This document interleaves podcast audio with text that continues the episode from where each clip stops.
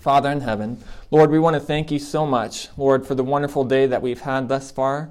And Lord, we pray now that as we study together, Lord, we pray that your Holy Spirit would instruct us, that you would teach us, and that you would draw us closer to you, Lord, is our prayer. And we ask and pray this in Jesus' name. Amen. Have you ever noticed that things aren't always the way that they appeared to be?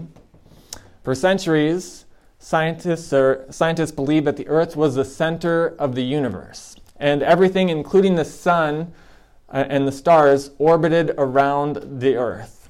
And it wasn't until the 1500s that a free thinking Polish man by the name of Copernicus determined that the Earth was actually in motion and that it revolved around the sun.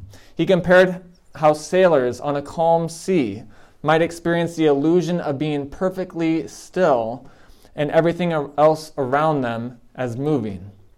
Copernicus wrote this. He said, In the same way, the motion of the earth can unquestionably produce the impression that the entire universe is rotating.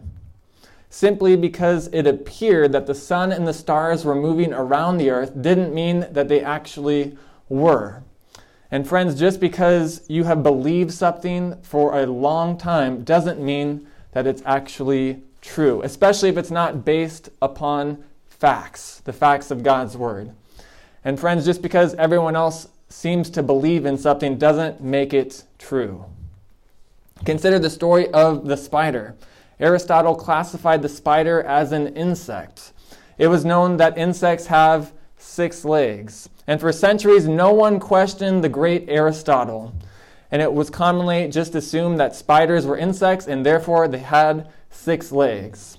Well, over 2,100 years later, it was Jean Baptiste Lamarck who presented the classification of a spider as an arachnid having eight legs. So it took 2,100 years for them to rediscover that truth. So, friends, just because something is believed for centuries doesn't make it true. Could it be that a tradition like one of these long held ideas has slipped into the Christian church? Is it possible that many have accepted falsehood in the place of truth and that very few people today actually question it? Do you think that it's possible that just as in Christ's day, that his church could be setting aside the commandment of God for the traditions of men? A tradition so old that almost no one knows how it was started? a tradition that nearly almost all Christians accept, thinking that they are following the law, when in fact they're following something of complete human origin. Well, friends, the book of Revelation predicts that in the last days deceptions would abound, and that Satan would attempt to deceive even the whole world, the Bible says. Let's look at it here in Revelation chapter 12, verse 9. The Bible says, So the great dragon was cast out, that is, he was cast out of heaven that serpent of old called the devil and Satan, who deceives how much of the world? The whole world. He was cast to the earth, and his angels were cast out with him. So we see that this that the devil was cast out of heaven and he was cast down to this earth and eventually deceived Adam and Eve there in the garden. And friends, he's been deceiving people ever since. That's his business. The Bible calls him the father of lies. lies. But, friends, there is one way to not be deceived in these last days, and that is to follow the Word of God. Amen? Amen. To study it for yourself and to, to, to memorize it, to, to really understand what you believe from God's Word. We've seen in last, last night's presentation that God has a law of love, and it's called the Ten Commandments. We've seen that His law represents His authority, and we've also seen that His law determines and defines what is right and what is wrong. Now, isn't it logical that Satan, the great deceiver, would also attack God's law? Because if Satan can do away with God's law, he could do away with God's authority. And because God's law is the foundation of his government, as a result, humanity would lose its moral compass. But we've seen from our study last night that all of God's Ten Commandments are still applicable for us today. They're still important, friends. And right at the heart of the Ten Commandments is the fourth commandment, which says this Remember the Sabbath day to keep it holy. Now, isn't it logical that Satan, the great deceiver, would attack the Creator, God, by challenging the Sabbath, the memorial of his creation? People often wonder well, who changed the Sabbath? Well, friends, certainly God didn't change the Sabbath because the Bible says this in Malachi chapter 3, verse 6 For I am the Lord, I do not change. Friends, God does not change. He has not changed his mind on this issue of the Bible Sabbath. So let's review just a few things that we covered briefly last night. We saw last night that in Genesis chapter 2, verse 3, that God did three things on the seventh day Sabbath. What did he do, friends? The Bible says that he blessed the seventh day. It also says that he sanctified, that is, he set it apart as a holy day, a special day for him and his people. And third, he rested from all of his work. We also saw in Exodus chapter 31, verse 18, that the Ten Commandments were written with what? Invisible ink? No, it says the finger of God. Amen? It was written with the very finger of God. We also saw that the fourth commandment explicitly tells us to remember the Sabbath day. To do what? To keep it holy. Six days you shall labor and do all your work, but the seventh day is the Sabbath of the Lord your God. We, read, we read in Ezekiel chapter 20, verse 12, where God says, I also gave them my Sabbath to be a what? A sign between them and me, that they might know that I am the Lord who sanctifies them. So, friends, we saw last night that the Sabbath is a sign between God and his people, and it's been his sign between him and his people down through the centuries. We also saw in Luke chapter 4, verse 16, that Jesus says, as his custom was, he went to the synagogue on which day? Sabbath. On the Sabbath day. So Jesus kept the Bible Sabbath. So, what about his disciples? Did they follow Jesus' example? Well, we read last night in Matthew chapter 24, verse 20, that Jesus said this to his disciples. He said, Pray that, he, he's talking about the destruction of Jerusalem that would take place almost 40 years later. And he said this He said, Pray that your flight may not be on the winter or on which day? day? On the Sabbath day. Friends, he said this because he knew that his disciples would still be keeping the seventh day Sabbath nearly 40 years after the cross. We read in Acts chapter 13, verses 42 and 44, that the Apostle Paul taught a whole city to keep the Bible Sabbath, and that even the Gentiles begged that he might preach to them the next Sabbath. So it wasn't just for the Jews, the Gentiles are here begging Paul that he would come back the next Sabbath and continue to preach the Word of God to them. We read in, in Revelation chapter 1, verse 10, that the Lord has a day and it says in Revelation 1:10 that John was in the spirit on the Lord's day. And we saw last night that in Luke chapter 6 verse 5 that the son of man is lord also of the Sabbath day it says. And you can read the same thing in Mark chapter 2 verse 28 as well as Matthew 12:8. So the Sabbath is the Lord's special day. And after seeing all the biblical evidence for why the Sabbath should be kept, we've seen that God the Father did not change the day. He did not change the Sabbath day. And certainly Jesus did not change the Sabbath day. For the Bible says this in Hebrews 13, verse 8 Jesus Christ is the same yesterday, today, and forever. Is that good news, friends? Amen. God is consistent. He is consistent. We may be very inconsistent in this world, right?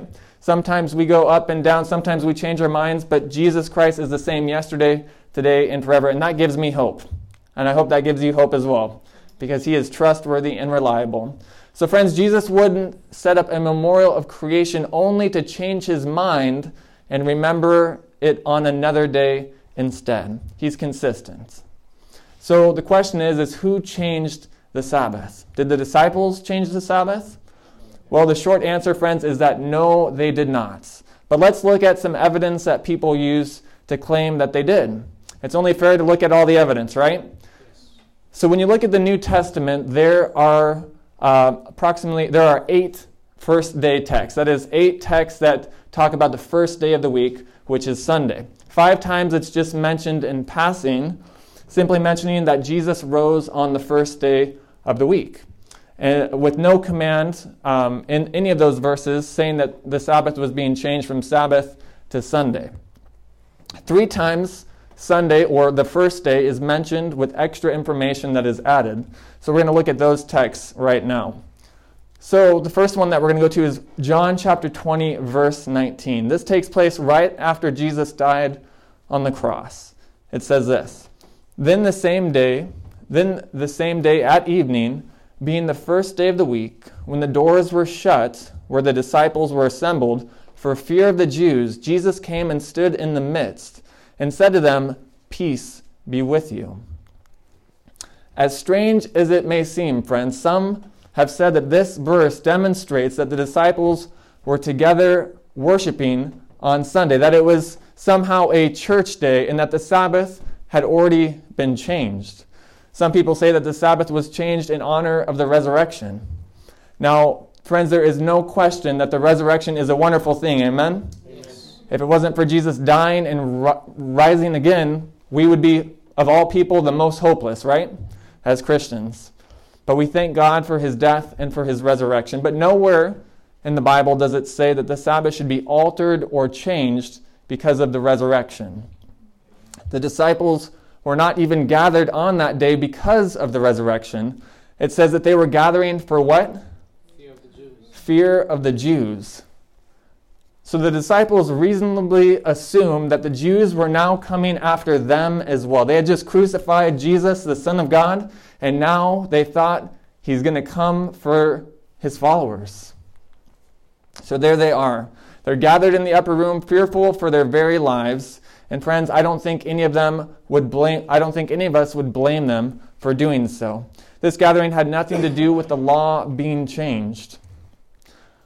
Another common question that comes up uh, regarding 1 Corinthians chapter 16 is, uh, is where some people, this is another passage in 1 Corinthians chapter 16, where some people say that there was an offering that was collected on Sunday in, in a church type setting. But let's look at what the, the text is actually saying.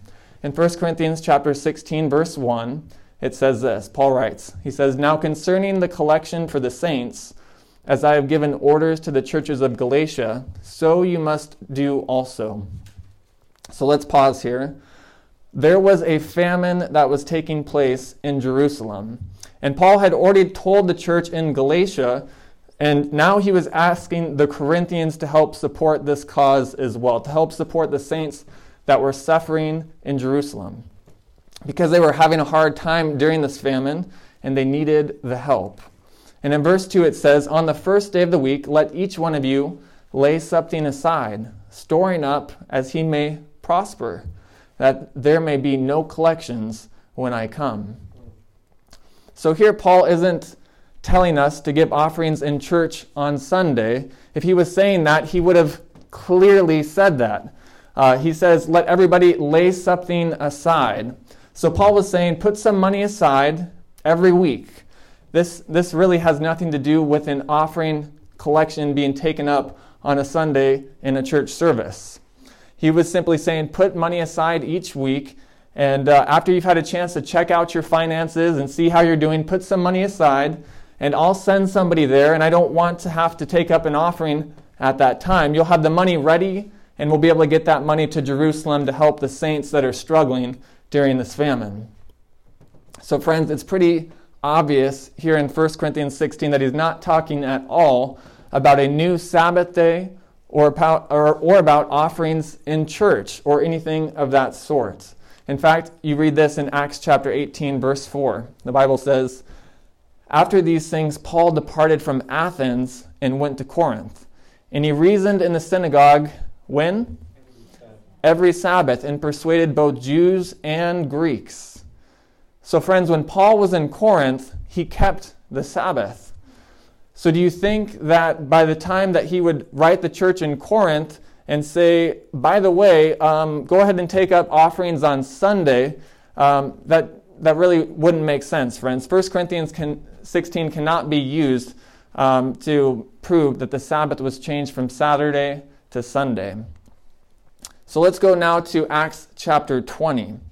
Paul had just traveled from Philippi to Troas and we read this in Acts 20, verse 7. Now, on the first day of the week, when the disciples came together to break bread, Paul, ready to depart the next day, spoke to them and continued his message until when? Until midnight. If you ever thought that I preached a long time, Paul preached much longer. it continues, it says, There were many lamps in the upper room where they were gathered together, and in a window sat a certain young man named Eutychus, who was sinking into a deep sleep. Has that ever happened to you, friends? when you're listening to a sermon? He was overcome by sleep, and as Paul continued speaking, he fell down from the third story and was taken up dead. Now, friends, there are some lessons here for us. One lesson is don't fall asleep in church. Amen? And some of you may say, well, there's a lesson for you, Pastor, and that's don't preach until midnight.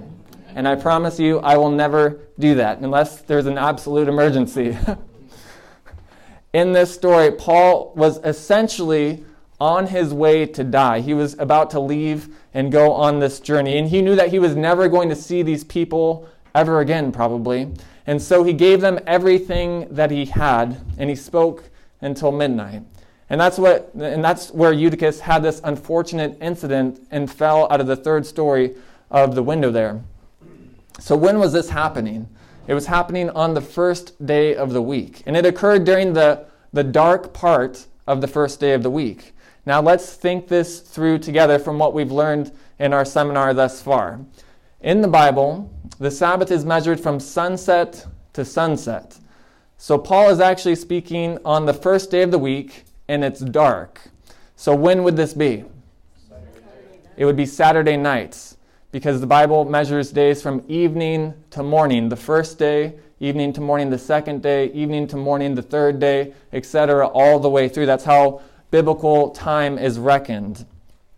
So he was preaching on a Saturday night. And afterwards he slept and he ate. And now, Sunday morning, during the daytime, he walked 14 miles to a place called Assos, where he could catch a ship that would take him to where he needed to go. So, friends, if Sunday was a new day of worship, Paul would have never walked 14 miles on that day. This passage doesn't indicate that Sunday is the new Sabbath day. It indicates very definitely that, that it's not. that, that Sunday is not the new Sabbath day. So when it comes to the seventh day Sabbath, we see that in the Bible there is no mention of any change that took place. Absolutely none. So friends, the disciples didn't change the day because the Bible says in Acts 5:29, but Peter and the other apostles answered and said, "We ought to obey who? God, God rather than men." So the apostles would have never dared to attempt to change the day from Saturday to Sunday because they wanted to obey God rather than the teachings of men. And Jesus gave no teaching that there would be any change in the day of worship. So the question then is, is if God didn't change the Sabbath, if Jesus didn't change the Sabbath, if the disciples didn't change the Sabbath, then who changed the Sabbath? Well, friends, let's go to the Bible to find out here tonight. In Revelation chapter 13, we read about a beast that rises up from the sea. And this beast is known as the Antichrist power, eh, which the entire world will follow at the end of time. And uh, this chapter has some really fascinating imagery. Let's look at Revelation 13:1. It says, "Then I, John, that is John the Revelator, stood on the sand of the sea, and I saw a beast rising up out of the sea, having seven heads and ten horns." And on his horns ten crowns, and on his heads a blasphemous name. Now, we see that this beast rises up out of the sea. Notice that this beast that rises up is also a blasphemous power. Now, in the Bible, blasphemy occurs when a earthly power or a human being assumes the privileges and prerogatives of God alone. For example, Jesus was actually accused of blasphemy. Maybe you remember reading about this in the Gospels. It says in John chapter 10, verse 33, the Jews answered him, saying, For a good work we do not stone you, but for blasphemy. And because you, being a man, make yourself God. But, friends, was Jesus being blasphemous? No, no he was not. And why? Because he is God. He is God, friends. Let's keep this idea of blasphemy in mind as we continue on. Revelation chapter 13, verse 2 gives us more information about this beast power. It says, Now the beast which I saw was like a leopard. His feet were like the feet of a bear, and his mouth was like the mouth of a lion. The dragon gave, him his power, his throne, and great authority. Now, for us to understand what this sea beast is, it becomes in, important for us to understand the symbols of these different animals the leopard, the bear, the lion, and the dragon.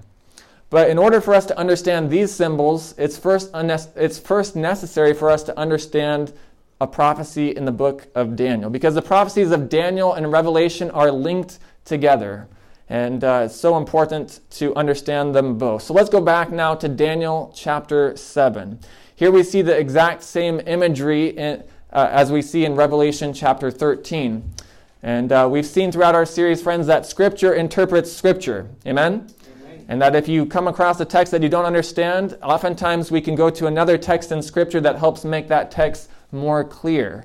And that's an important part of Bible study. So here in Daniel chapter 7, we see the same imagery as Revelation 13. We see a lion, we see a bear, we see a leopard, and a dragon.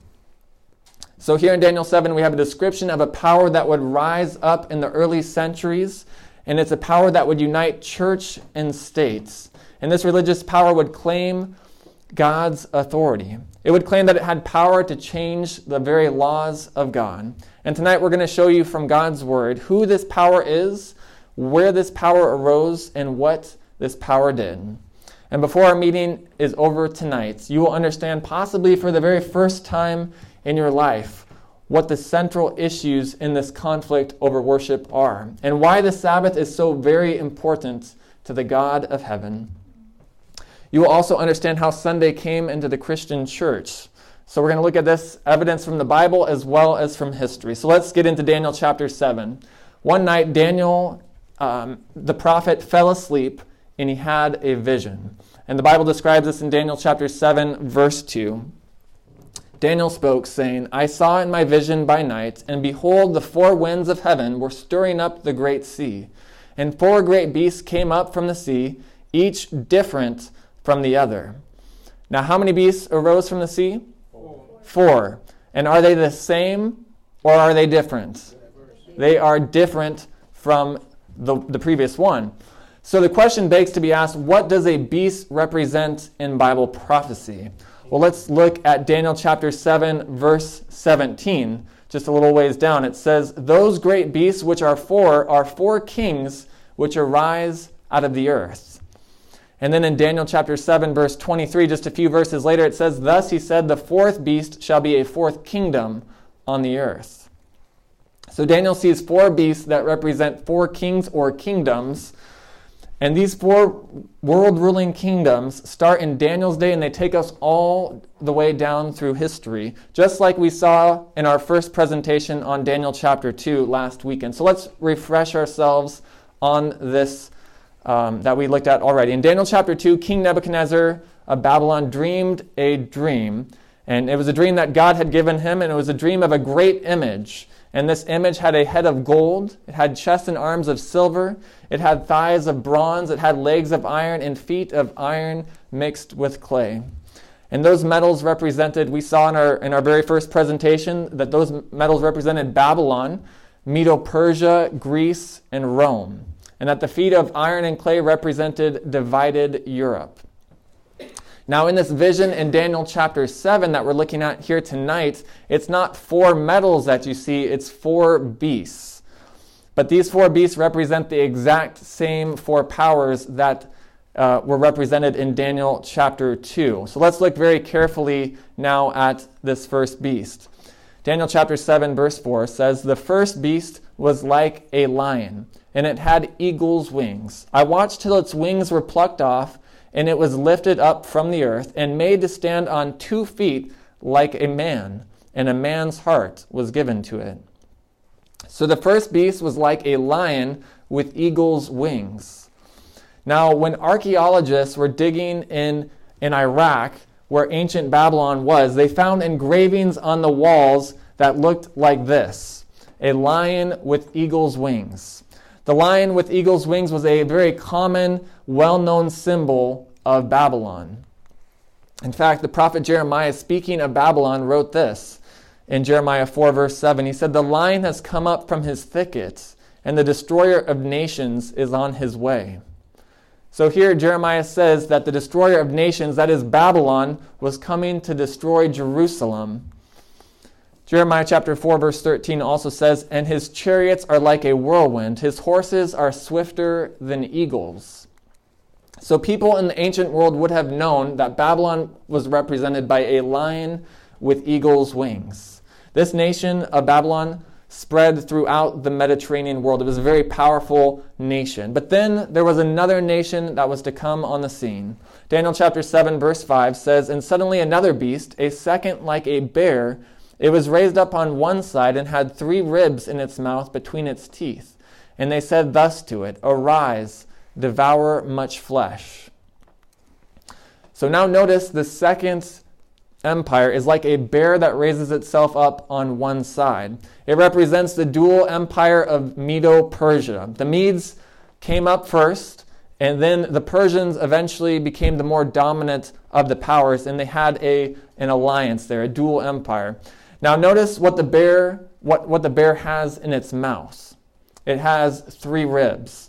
And these three ribs symbolize something. They symbolize the three powers that would be conquered by the nation of Medo Persia.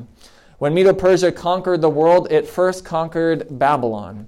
Then it went northward and it conquered the nation of Lydia. And then it, then it went south and conquered Egypt. So these three nations, Babylon, Lydia, and Egypt, represent those three ribs that are there in the bear's mouth. Isn't it amazing, friends, to see how accurate Bible prophecy is? Every little de- detail is important to notice. Then the third empire rises. Here in Daniel chapter 7, verse 6, it says, After this I looked, and there was another like a leopard, which had on its back four wings of a bird. The beast also had four heads, and dominion was given to it. So, what nation would follow Medo Persia? Do you guys remember from our first night? That's right, Greece. And who was the first leader of the Greeks? Alexander the Great. That's right. Through his leadership, Greece conquered the then known world very quickly. And, friends, if you wanted to describe, uh, if you wanted an animal, uh, if you wanted to describe an animal um, that moves really fast, what would you choose? Okay, a leopard. There you go. According to the Bible prophecy here, a leopard is what God chose to use to describe an animal that moves very quickly. But if you wanted to describe a super rapid conquest, what would you do with your leopard? You could give him wings. That's right. And that's what God did. So God put wings on this leopard here in Daniel chapter 7 to describe the very rapid conquest of Alexander the Great. But the question arises why does the beast have four heads? What's up with that? That's kind of weird. Well, when Alexander the Great died, he had four generals. And his four generals did not want to destroy one another over the empire. And so these four generals made a pact and they decided to not attack each other and not divide up the empire. And their names were Cassander, Lysimachus, Ptolemy, and Seleucus. Isn't it amazing, friends? Bible prophecy is so accurate. Four heads, four generals, four divisions of Greece. Then the Bible describes the fourth empire here in Daniel chapter 7, verse 7. It says, After this I saw in the night visions, and behold, a fourth beast, dreadful and terrible, exceedingly strong. It had huge iron teeth. It was devouring, breaking in pieces, and trampling the residue with its feet. It was different from all the beasts that were before it and it had how many horns? Ten. Ten horns. So, friends, it is very clear that this fourth beast represents the kingdom of Rome. That is the next major world ruling power that comes on the scene after Greece. And this takes us all the way down to the time period of Jesus Christ.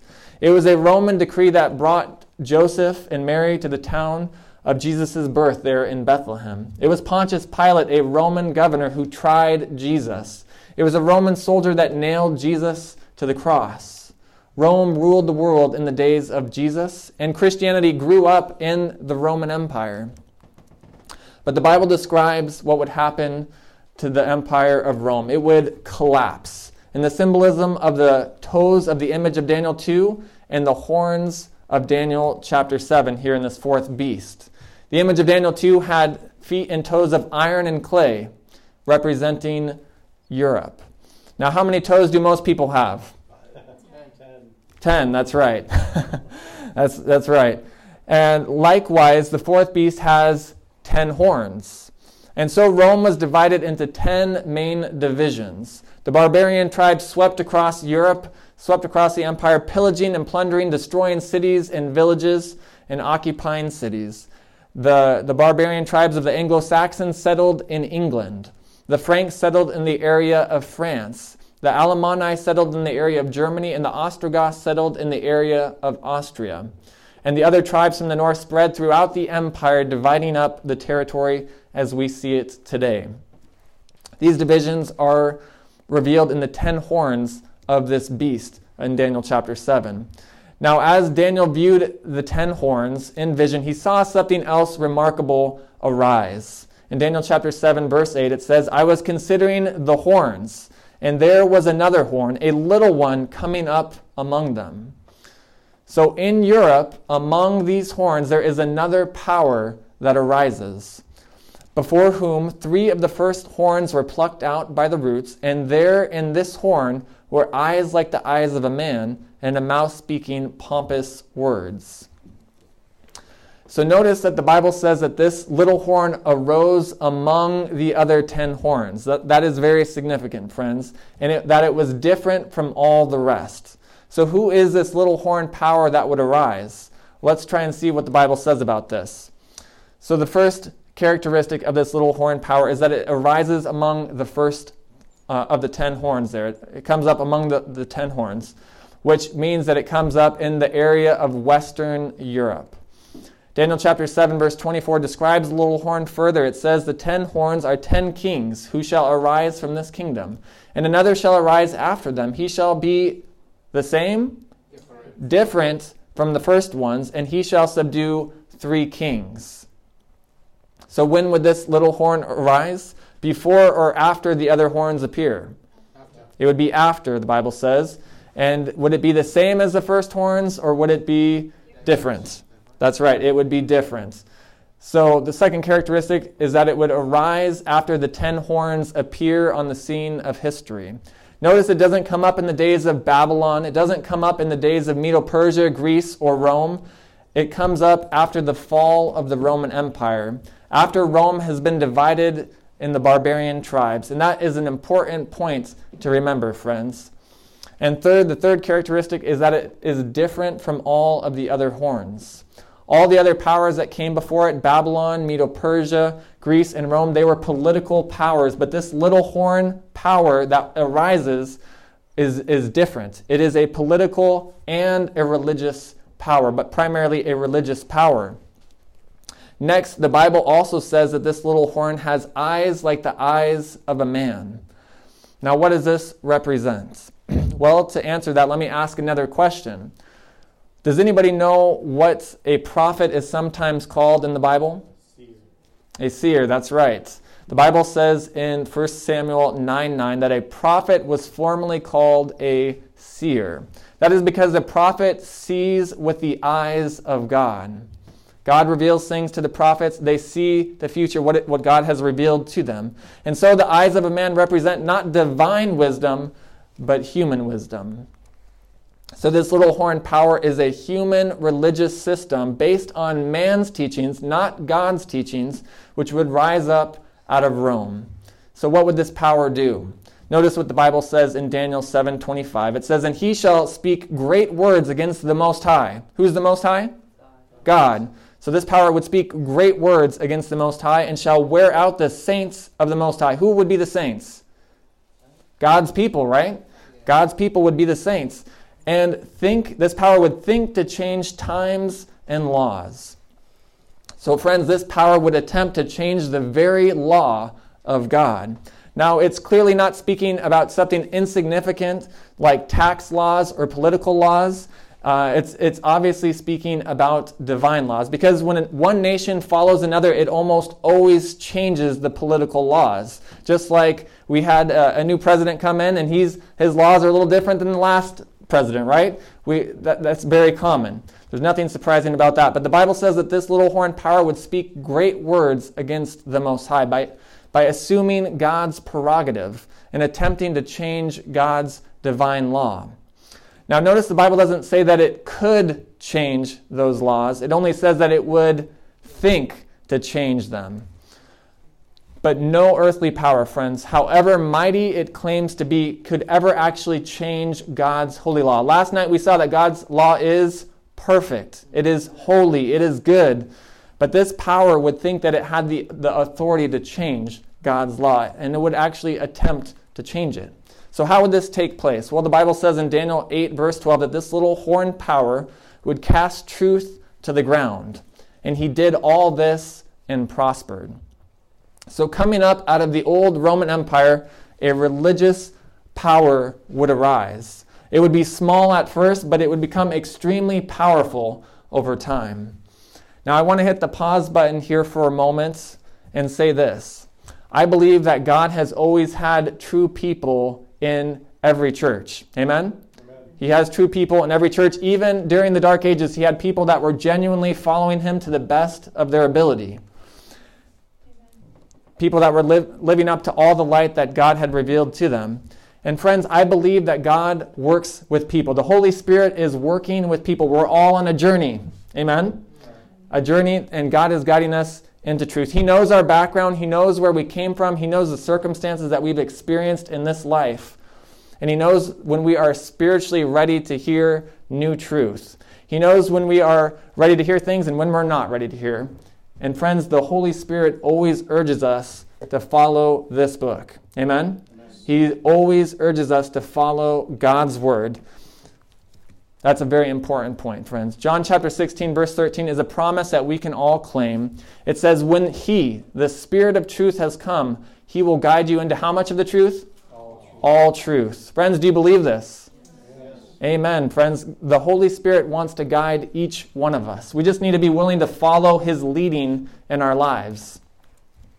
Unfortunately, many have never had an opportunity to come to a seminar like this or hear a Bible study on this topic. But, friends, I believe that God is speaking to people in every church, and He's drawing people to Himself. And if we claim this promise here in John chapter 16, verse 13, the Holy Spirit will guide us. Amen? So, the question that we are seeking to answer is, is how did the change from Sabbath to Sunday actually occur? What happened historically? Well, friends, the change of the Sabbath occurred gradually over a period of time. It resulted in a variety of social and religious factors. And what I'm about to share is not, not intended to be an attack on anyone or on any religion. I'm simply sharing what has happened historically. Dr. John Eadie helps us to understand the roots of this change in, in, in his Bible encyclopedia on page 561. He says, Sabbath, a Hebrew word signifying rest. Sunday, was a name given by the heathens to the first day of the week because it was the day on which they worshiped what? The sun. The sun. Makes sense, right? Sunday is, is named after um, the sun. Okay? Sun worship was very common in all of the ancient societies in Egypt, in Babylon, in Persia, as well as in Rome. And when you come to the fourth century, the Roman Emperor Constantine was also very heavily influenced by sun worship. And Constantine des- decided that he needed to unite his empire. It was very important to him. But how could he do this? Constantine came up with an idea that he thought was absolutely brilliant. Why not unite the empire around Sunday worship? So he did just that. And here is the emperor's decree from AD 321. He says, On the venerable day of the sun, let the magistrates and people residing in the cities do what? rest, and let all the shops be closed. So here Constantine calls Sunday the venerable day of the sun, and he declares that all shops should be closed. So he was so inclined toward the sun god that he even put the sun, uh, an image of the sun god, on one of uh, one side of the coins, and his picture on the other. That's how ingrained he was in Sunday uh, pagan worship. In the days of Constantine, church and state united in, a, in an attempt to Christianize the pagans and also in an attempt to unite the empire. And so the Roman government and the Roman Church united. And here's a statement that is very incredible, friends. It's from March 1994 in the Catholic World, which is a series of volumes much like the Catholic encyclopedias. And it says this this is what our Catholic friends say. It says, The Sun was a foremost God with heathendom. There is, in truth, something royal, something kingly about the sun, making it a fit emblem of Jesus, the Sun of justice. Hence, the church in these countries would seem to have said, Keep that old pagan name, it shall remain consecrated, sanctified. And thus, the pagan Sunday dedicated to Baldur became the Christian Sunday sacred to Jesus. Do you see how Sunday came into the Christian church, friends? Constantine wanted to unite his empire, and the Roman church leaders wanted to convert the pagans which worshipped on Sunday. And so, to accomplish that, Sunday became the vehicle to accomplish both purposes. And so the biblical Sabbath was changed by the Roman church and state union. God didn't change it, the disciples didn't change it, and Jesus surely did not change it. The Catholic Church Council of Laodicea records the first law against keeping the Bible Sabbath. Look at what the council decreed here in AD 325. It says, Christians shall not Judaize, that is, they shall not keep the Sabbath and be idle on which day? Saturday. Saturday. So here the church council is saying we're forbidding Christians to worship, uh, uh, rest on the Sabbath day. They shall work on that day instead. But the Lord's day, it continues, it says, but the Lord's day, that is Sunday in their eyes, they shall especially honor as being Christians, shall, if possible, do no work on that day. Now, they were, of course, mistaken here on which day is the Lord's Day, because we saw last night and uh, once again here tonight that which day is the Lord's Day? According to the Bible, it is the Sabbath day. The Son of Man is Lord also of the Sabbath day. But they're making a change here in this document, in this council. They're shifting the Lord's Day from Sunday to Saturday. Sorry, from Sabbath to Sunday, rather.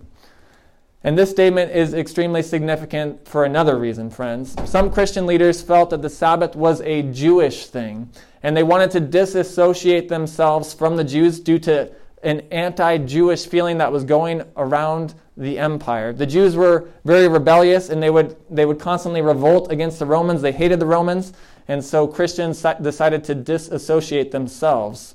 The quote continues it says, If, however, they are found Judaizing, they shall be shut out from Christ. So here is a church council that unites with the Roman government under Constantine and said we're shifting the authority of the Sabbath to Sunday. And so the change of the Sabbath took place gradually as Christians uh, distanced themselves from the Jews. And eventually, church and state leaders joined hands to unite the empire. Friends, Bible prophecy predicted it, and history has verified it. Now, our Roman Catholic friends for years used to use the convert's catechism to instruct people who desired to join the Catholic Church. Listen to what the, cate- the convert's catechism says regarding the change of the Sabbath. Question Which day is the Sabbath day? Answer Saturday is the Sabbath day. So there you have it, friends, right there in the convert's catechism. The Catholic Church clearly admits that Saturday is the Bible Sabbath. They openly admit it. So that leads us to the very next logical conclusion. The, the next question is why do we observe Sunday instead of Saturday? Answer because the Catholic Church transferred the solemnity from Saturday to Sunday. Now, friends, do they have authority to do that? No, no they do not. Now, let's go on here to the Catholic Encyclopedia. Here it says uh, in volume 4 um, and these are some of the most reliable volumes in the Catholic Church, friends. It says here it's the, the church, after changing the day of rest from the Jewish Sabbath of the seventh day to the first day of the week, made the third commandment refer to Sunday as the day to be kept holy as the Lord's day. Now, notice, friends, that the Sabbath is which commandment? It's the fourth commandment, not the third commandment. So, why is it listed as the third commandment in the Catholic Encyclopedia? Well, friends, that is because the commandment on image worship, that is the second commandment, was removed. And the tenth commandment thou shalt not covet, was split into two. They removed that commandment, thou shalt not bow down to any graven images, because they wanted to bring in the images of these different pagan deities into the church. So the Catholic Church admits that the commandments were changed. And they're not ashamed of this at all. You can go and Google it, you can see it's very clear, very obvious.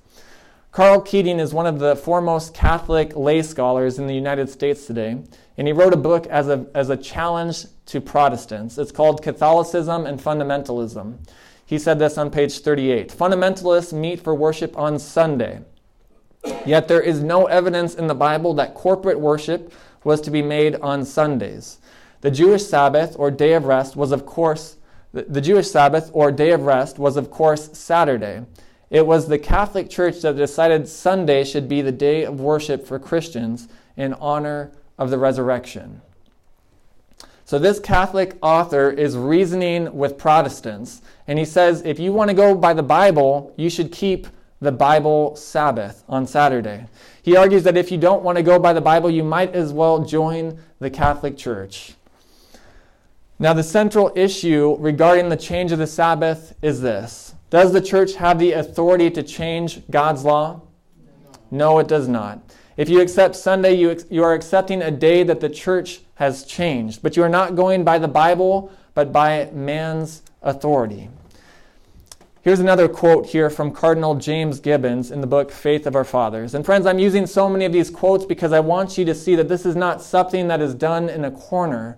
People, leading scholars, know about this, and under, many of them understand it.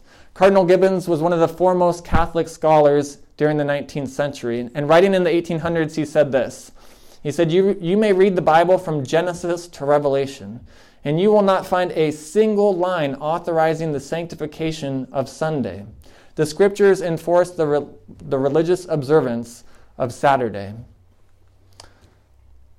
You see, friends, people sometimes say to me, it's just a matter of days. And if and anybody who says it's just a matter of days isn't clear on what the issues actually are, the issues uh, are, more, are more than just a matter of days. The issue is what is your guide? Is it the Bible or is it tradition? The issue is, is does any human church or any human religious leader, for whatever reason or motive, have the authority to change God's law that was written in stone with God's very own finger? No, friends. In Psalm 89, verse 34, God says, My covenant I will not break, nor alter the word that has gone out of my lips. So here God says, My covenant I will not break. I, he won't alter the words that He has given us, friends. So the issue is a matter of authority.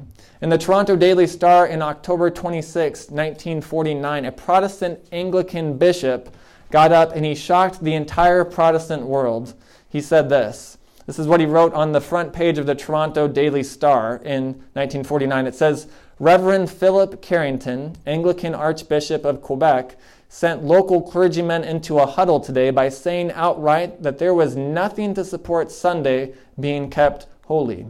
Carrington defini- definitely told a church meeting in this city of straight laced Protestantism that tradition, not the Bible, made Sunday the day of worship. You see what the issue is, friends? It's not a matter of days, it's a matter of authority.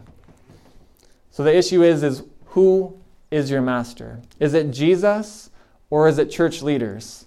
What is the foundation of your faith? Is it the Bible or is it what man says and what man teaches? In the book Canon and Tradition, page 263, it says this The authority of the church could therefore not be bound to the authority of the scriptures because the church has had changed the Sabbath to Sunday not by command of Christ, but by its own authority. But, friends, when you really love Christ, He is your final authority. Amen? His word is your guide. Now, there are some things in life that you can say this matters and that doesn't matter.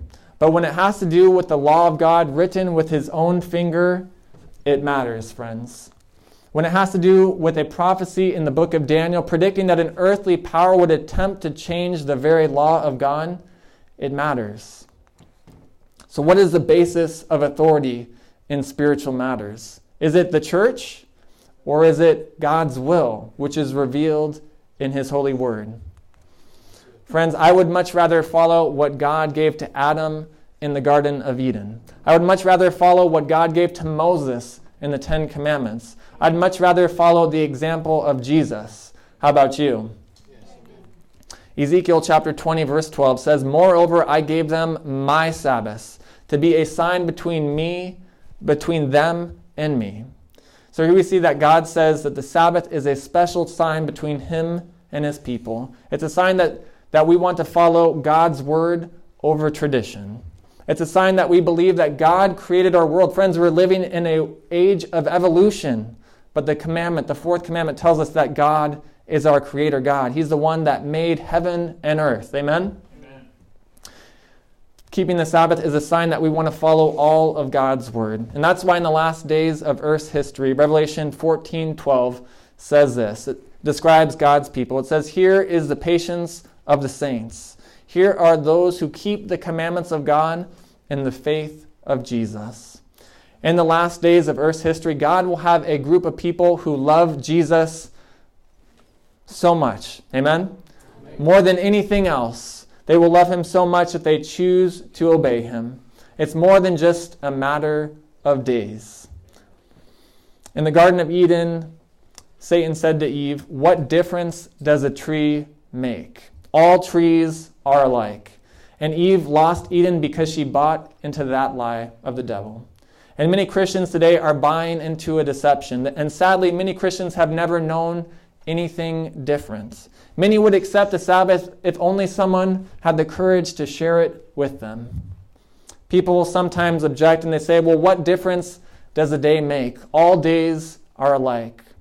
Well, friends, with God, all days are not alike one day was blessed by God, according to Genesis 2 3, and that is the seventh day. One day was sanctified by God, that is, made holy.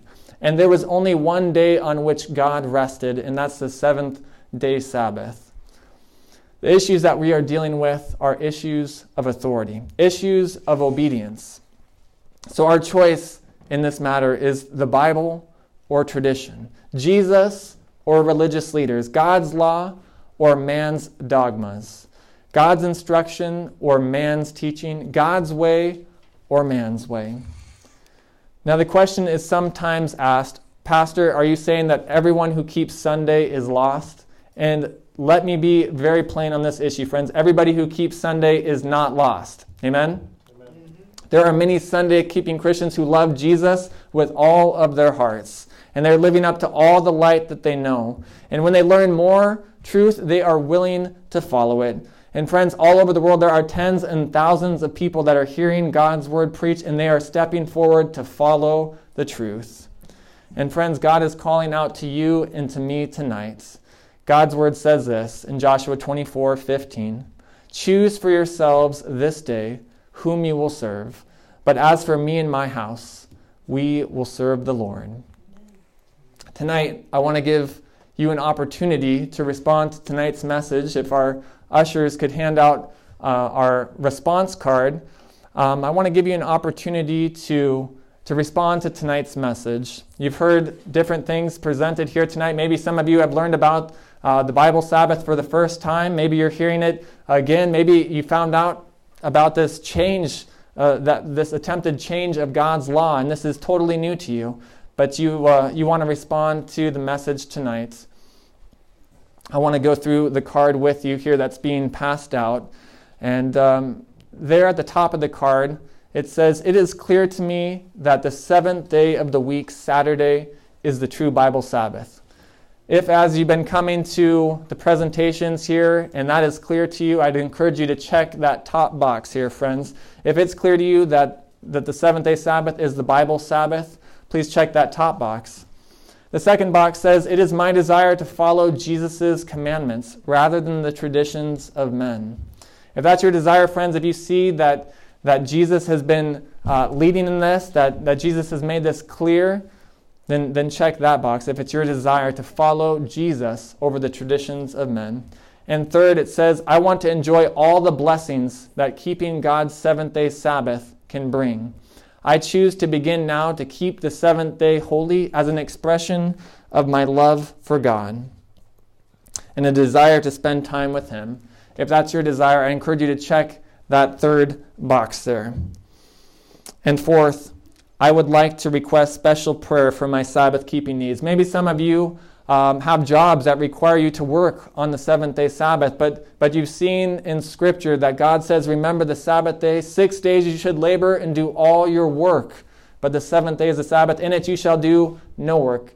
And if you've seen that clearly from God's word and you need prayer, you need prayer that God will help you to be able to get work off on Saturdays on the Bible Sabbath. Friends, we would like to pray for you here uh, at Discover Prophecy. We'd like to pray for you that God will open up a door, a window of opportunity for you to either get Sabbaths off or to find a new job. Amen? Because God can do that for you.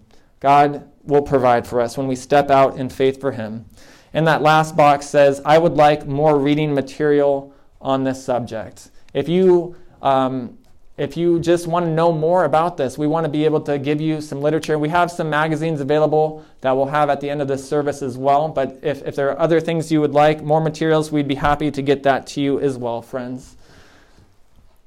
And so if you have that decision card all filled out, just write your name on it and um, hand it out to our, our deacons. If our deacons uh, could go ahead and collect that for us, our ushers, I'd appreciate that. Friends, Jesus is calling to us today. He's calling for us to step out of the crowd and to follow him 100%. He's calling you to follow him all the way. He's calling you to obey him out of love. Friends, keeping the commandments is not about legalism, it's about love. Amen. It's about love for God. And he's appealing to us tonight to accept his word and his word alone as the basis for our faith. Would you like to raise your hand tonight and say to Jesus, Jesus, I desire to follow you all the way? Is that your desire, friends? Amen. Amen. Let's pray together here as we close. Father in heaven, Lord, we want to thank you so much, Lord, for the truths of your word. And Lord, I know that this presentation was a heavy presentation. Lord, there was a lot of material, a lot of history, but Lord, it's important because we see that there was a power that attempted to change your holy law. And Lord, we have seen clearly from your word tonight that your law cannot be changed, Father. And we want to follow you. We want to follow the example that you gave us. We want to follow the example that the apostles gave us. We want to we want to please you, Lord, in these last days. We want to be a part of the people in these last days that follow the Lamb wherever he leads us, Lord. And we've seen from Revelation, Lord, that you will have a people that keep the commandments of God. And so, Father, I pray that you would be with each one of us as we've heard these things presented tonight, Lord. Give us the strength, Lord, to make a stand for you. Lord, give us the courage to follow you, Lord, even when it's not popular, Lord, even when the rest of the world may look at us and say, that is weird, that is foolish. Lord, help, help us to stand firm for you, Lord, just as Shadrach, Meshach, and Abednego stood firm for you in Babylon, just as Daniel stood firm for you, Lord, when the rest of, of, of the, the empire, Lord, was giving in, Lord, he stood faithful to you. And Lord, we want to stand faithful to you in these last days. Lord, the majority has never been on your side. Lord, when, when, when you destroyed this world, Lord, with the flood, there was only eight people that got on the ark. Lord, we know that in these last days deceptions will abound, and Lord, we do not want to be deceived. So, Father, I pray for each person here tonight as they've heard these things presented. Lord, may we be like the Bible Bereans. May we go home and check these things out for ourselves. Lord, may we get our questions answered so that we can follow you faithfully in these last days. Lord, bless each one of us and uh, continue to guide us, Lord, is my prayer. In Jesus' name, amen.